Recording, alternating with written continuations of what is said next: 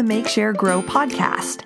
I'm artist Julie Marriott, and I created this podcast to share behind the scenes stories of art, craft, and the creative process.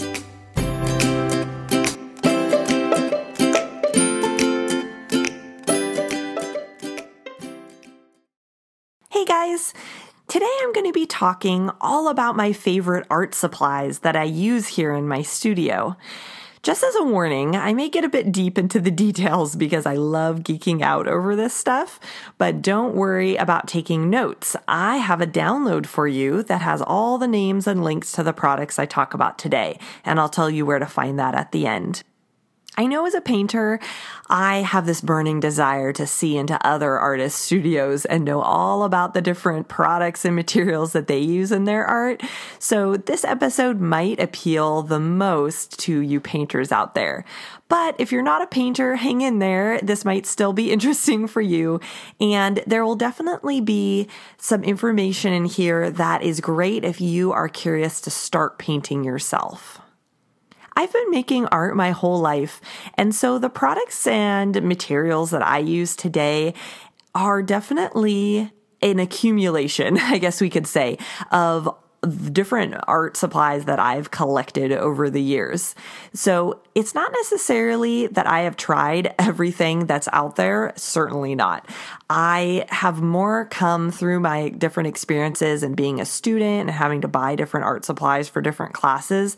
I've come to a range of products that have become really comfortable for me to use that I feel like I can handle. I can get what I'm looking for out of them and they make me happy to use. And so that's what this episode is going to be all about. Just the different things that I've tried out and what works for me. And this may give you a jumping off point if you would like to start painting as well. The first supply I'm going to talk about today is acrylic paint. I primarily paint in acrylics, and so they're the ones that I have accumulated the most varieties of. Um, the paints that I use for my workshops, as well as about a third of the paints that I have in my studio that I use on my own pieces, are Winsor and Newton's Galleria line. They're their student grade line of paints, but I really like them because they have a good balance of body thickness to the paint and good color saturation for the price that they are. They're not all that expensive. They're about mid range price wise. They're not the cheapest. They're not definitely not the most expensive, but they have pretty good color to them. And so, what I mean by that is that as you get cheaper in paint, you tend to have much less pigmentation to the paint so that you have to end up doing lots more layers to get a really thick coat of color. And so with the Galleria paints, they're really satisfying in that the pigmentation is pretty saturated. And so you really only have to do one layer to get really good quality of color. So I really like those. And also, I like to paint so that I have thickness to my strokes. I like to have a lot of body to my paint. And so I like the Winsor Newton acrylics because they hold their body. They're not watery. They have a good amount of body to them so that when you squirt them out on the palette, it stays in kind of a, a vertical little pile versus like pooling out on the palette.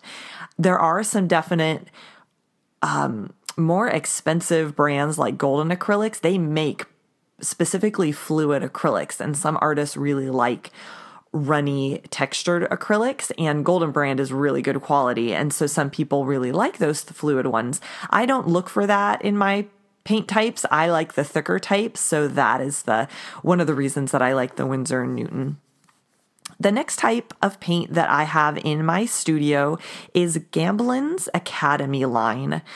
So I have a few of those. I think it's like a phthalo green, a yellow ochre, a burnt umber, a couple of those I really like just because I've gathered them over the years and I know exactly how they affect my paint mixtures when I use them. And so that I just have become really comfortable with those colors. They have good color pigmentation and generally they're ones that I uh, kind of mix I use in mixture, color mixtures. So even if they don't have a super dense body to them, it doesn't really matter because I'm just using them to kind of change a color. I'm not using them as like the primary amount of color, if that makes sense.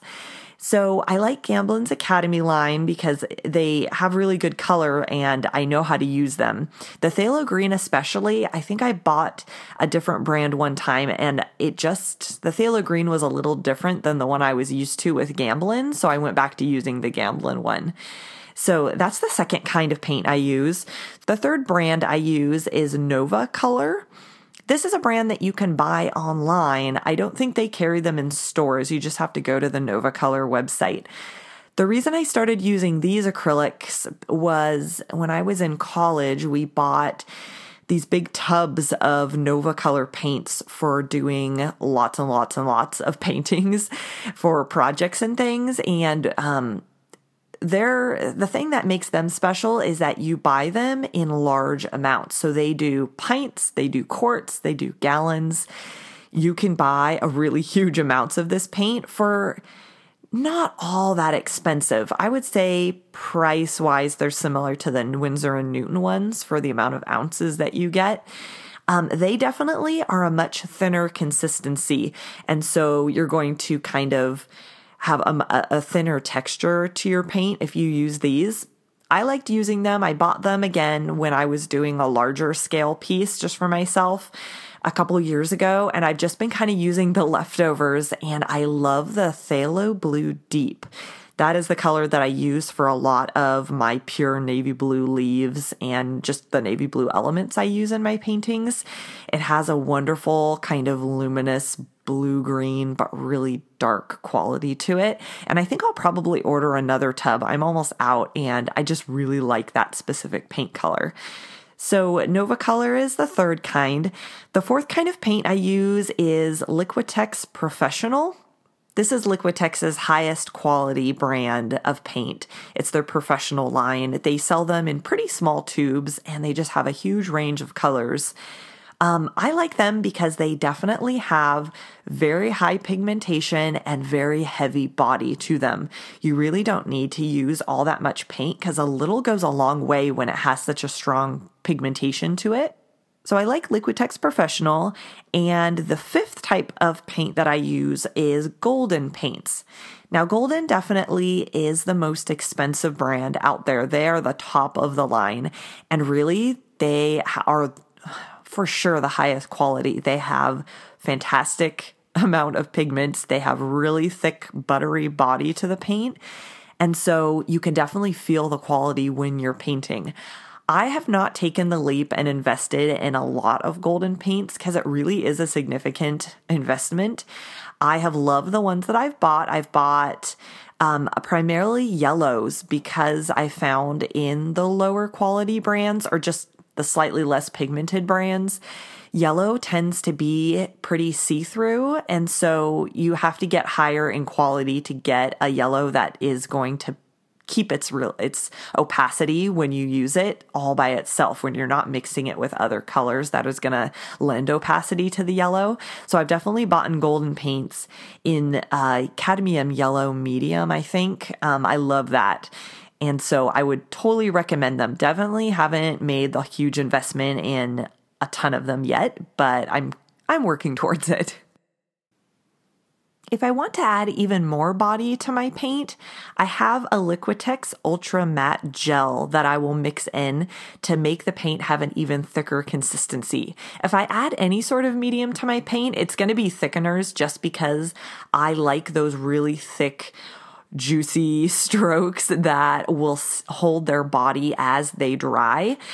Even the thicker types of paints like the Liquitex and the golden paints, they do flatten out slightly as they dry.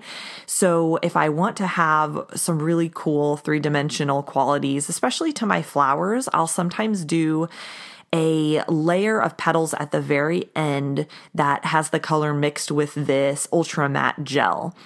And so that's one, that's basically the only medium that I mix with my acrylics. Then at the very end, I always do a layer of spray varnish over my pieces, and I use Liquitex's Soluvar matte spray varnish. I like matte just because it keeps the the the shine down on my paintings because I don't really use any sorts of gloss mediums mixed in with my paints. I don't really have a wet or shiny or gloss look to my surface already. So I like just protecting them with the matte varnish. It really doesn't affect the way that my painting looks at all.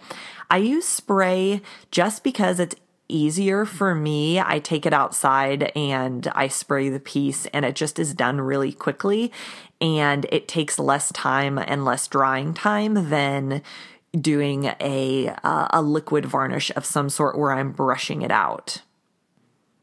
Moving on to painting tools, I use a disposable paint palette. So, this is one of my favorite things in my studio. I used to paint for years and years, either on paper plates or those plastic palettes that have wells and I think they're more meant for watercolors, but I just had them growing up. And so I continued using them with acrylic paints. And you have to peel the paint out. You have to really like scrape it out of there. And that always was really frustrating to me. That would even keep me from wanting to paint because I had to clean out my palette. And I don't really like layering paint on top of like wet paint on top of dry paint on my palettes. I find that the dry paint tends to kind of get activated again, or it doesn't get activated, but it sort of peels up and starts the dried bits start getting mixed into my fresh paint and that is really frustrating to me. And so I always want to clean my palette or start out with this clean surface. And so when I was working at the art studio, uh, several years ago, I was introduced to disposable palette paper. It's amazing. So it's just a pad, like a pad of drawing paper, but the pages are wax paper. And it's a special, heavier duty kind of wax paper than the kind that you have in the kitchen. But it's rip off pages. So once you've used the whole page and have mixed your paint on it and it's all dried up, you can just rip it off and you'll have a fresh page underneath. It just makes for super quick cleanup and really cuts back on the amount of time you have to use cleaning and prepping to start painting again. So I really like that because as a mom and, you know, just as a person who has other other responsibilities in life, I want to be able to get painting as quickly as possible so I can make the most of the time that I have in the studio. The next tool that I absolutely love is a palette knife.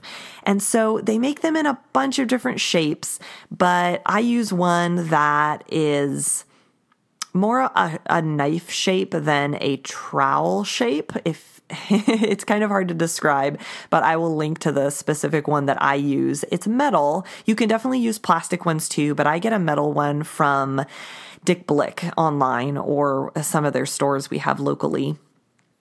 I never used to mix paint with a palette knife. This is something I also learned when I was teaching at the art studio. They had, we had our students learn how to mix acrylic paint with a palette knife.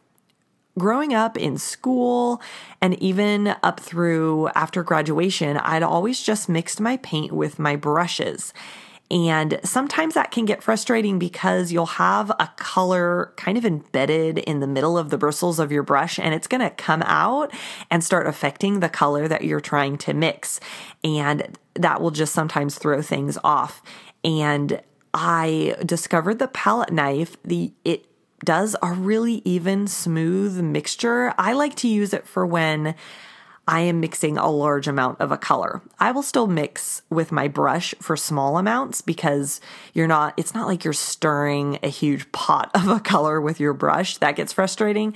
But when I'm trying to make a large amount of a color, like if I'm going to paint my entire canvas a solid color before I start painting the actual design on it, I'll use a palette knife because it can achieve a really even mixture of the color more than kind of stirring your brush can. So I love palette knives. For brushes, I use a lot of different brands. I don't have one specific brand that's my go to one. I've just tried and accumulated a bunch of different brands. Um, I will mention one specific brand that I use for my workshops, and I've overall found that they are pretty sturdy, heavy duty brushes that you can use. I've had one that I've been using for for several years in my personal painting practice, and that's why I chose to use them for my students and for my workshops because I knew that they would last. And this brand is Simply Simmons, and I buy the round, the liner, and the flat brush. They have them in a bunch of different sizes, but I kind of just buy a medium size in each one. Something that's not huge and is going to obliterate the design I'm trying to paint in or I'm trying to have my students paint. Something that's kind of in the six to eight size range for the round, and then just a liner and about an inch flat brush. And those generally are the sizes that I use in my studio too. I use a couple different brands in those sizes. But I love Simply Simmons because they don't lose br- they don't lose bristles.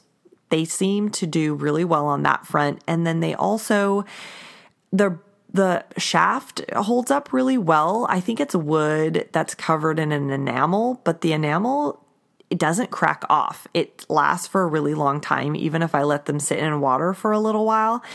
That has been a problem with some other brands that I've tried. I think Princeton I've tried, and I've had some problem with the outside of the brush the enamel cracking off of the handle and that gets really annoying because then it's just uncomfortable to hold. So, yeah, I really recommend the Simply Simmons brand and they're pretty inexpensive. They're they're also student grade brushes, I believe, and you can get them for maybe like $3 a brush, which isn't really all that much if you're going to buy just like two or three brushes. The next supply I'm going to talk about are canvases. So I almost exclusively paint on gallery wrapped canvases. They're the ones with the one and a half inch profile, so they have a thicker side to them. I really like gallery wrap canvases because it has a nice finished quality to it. I paint the color, the background color of the canvas all the way around the sides. And so it just has a nice finished quality and can be hung as soon as my clients get their painting. It doesn't require any framing. You can frame it. I've had one client who has actually, who is very handy with woodworking. And so they built their own frame to go on a custom piece and it looked beautiful. So you can definitely put a frame on these gallery wrap canvases, but it has the option of not being framed, which I like. I like my clients not to feel like they have to invest more in the piece after they bought it from me. It'll just be really ready so they can just pop it up on the wall as soon as they get it. I also like the one and a half inch profile because it gives a little bit more of a three dimensional quality to the painting. It makes them feel just a little bit more weighty and significant when they're hanging on the wall by themselves than a thinner profile canvas. My favorite brands of canvases are uh, the ones that you can get at Michaels. It's their level three gallery wrapped canvases. I really like those because they have a nice a nice heavy duty feeling to them. They're not flimsy or lightweight like some other canvases feel like, and they tend to be very um, very well made. So I like the Michaels canvases and I also like Dick Blick's Premier line of canvases. They're also the gallery wrapped and um, they seem to have a very similar quality to the Michaels. I order um, these two brands for my workshops and also for my uh, personal and commission pieces as well. The last art supply that I want to share with you today is the paper that I like to paint on sometimes. It's Canson brand and it's their Bristol paper. The reason that I sometimes like to paint on paper is for artwork that I'm going to end up scanning into the computer and using digitally somehow. So I'll do that for my patterns that I'm going to have to scan in and put into repeat or artwork that I'm going to have made into art prints or um, into greeting cards. Right now I'm working on painting uh, images for a calendar. So I'm going to have to scan those in and do the calendar page layouts. So I like using paper for those versus a canvas of some type because paper has a really the paper that I choose has a really smooth texture to it. The Bristol is a nice bright white. It has a very smooth texture.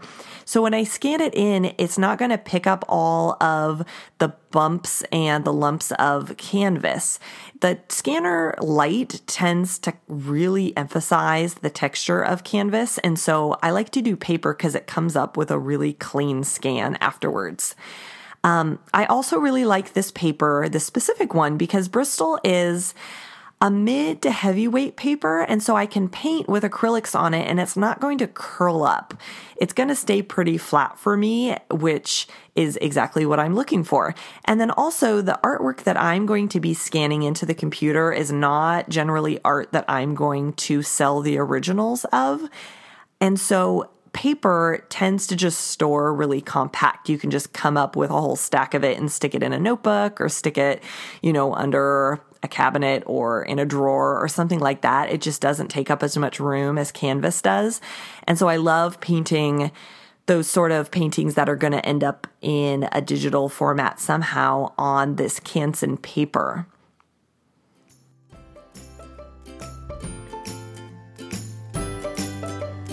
That brings us to the end of all my favorite art supplies. If I just left your head spinning with all the info I shared today, don't worry, I have created a nifty little download just for you. It's a complete list of all the supplies I mentioned, along with links to where you can buy them online. You can find the download on my website at juliemarriottart.com slash podcast and look under the post for episode number eight. That wraps up the episode for today. Thanks so much for joining me, and I will see you next week.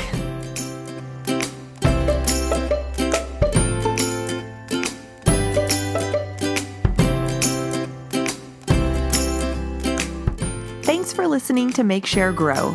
You can keep up with the podcast and my artwork on my website, juliemarriottart.com, and on Instagram at juliemarriottart.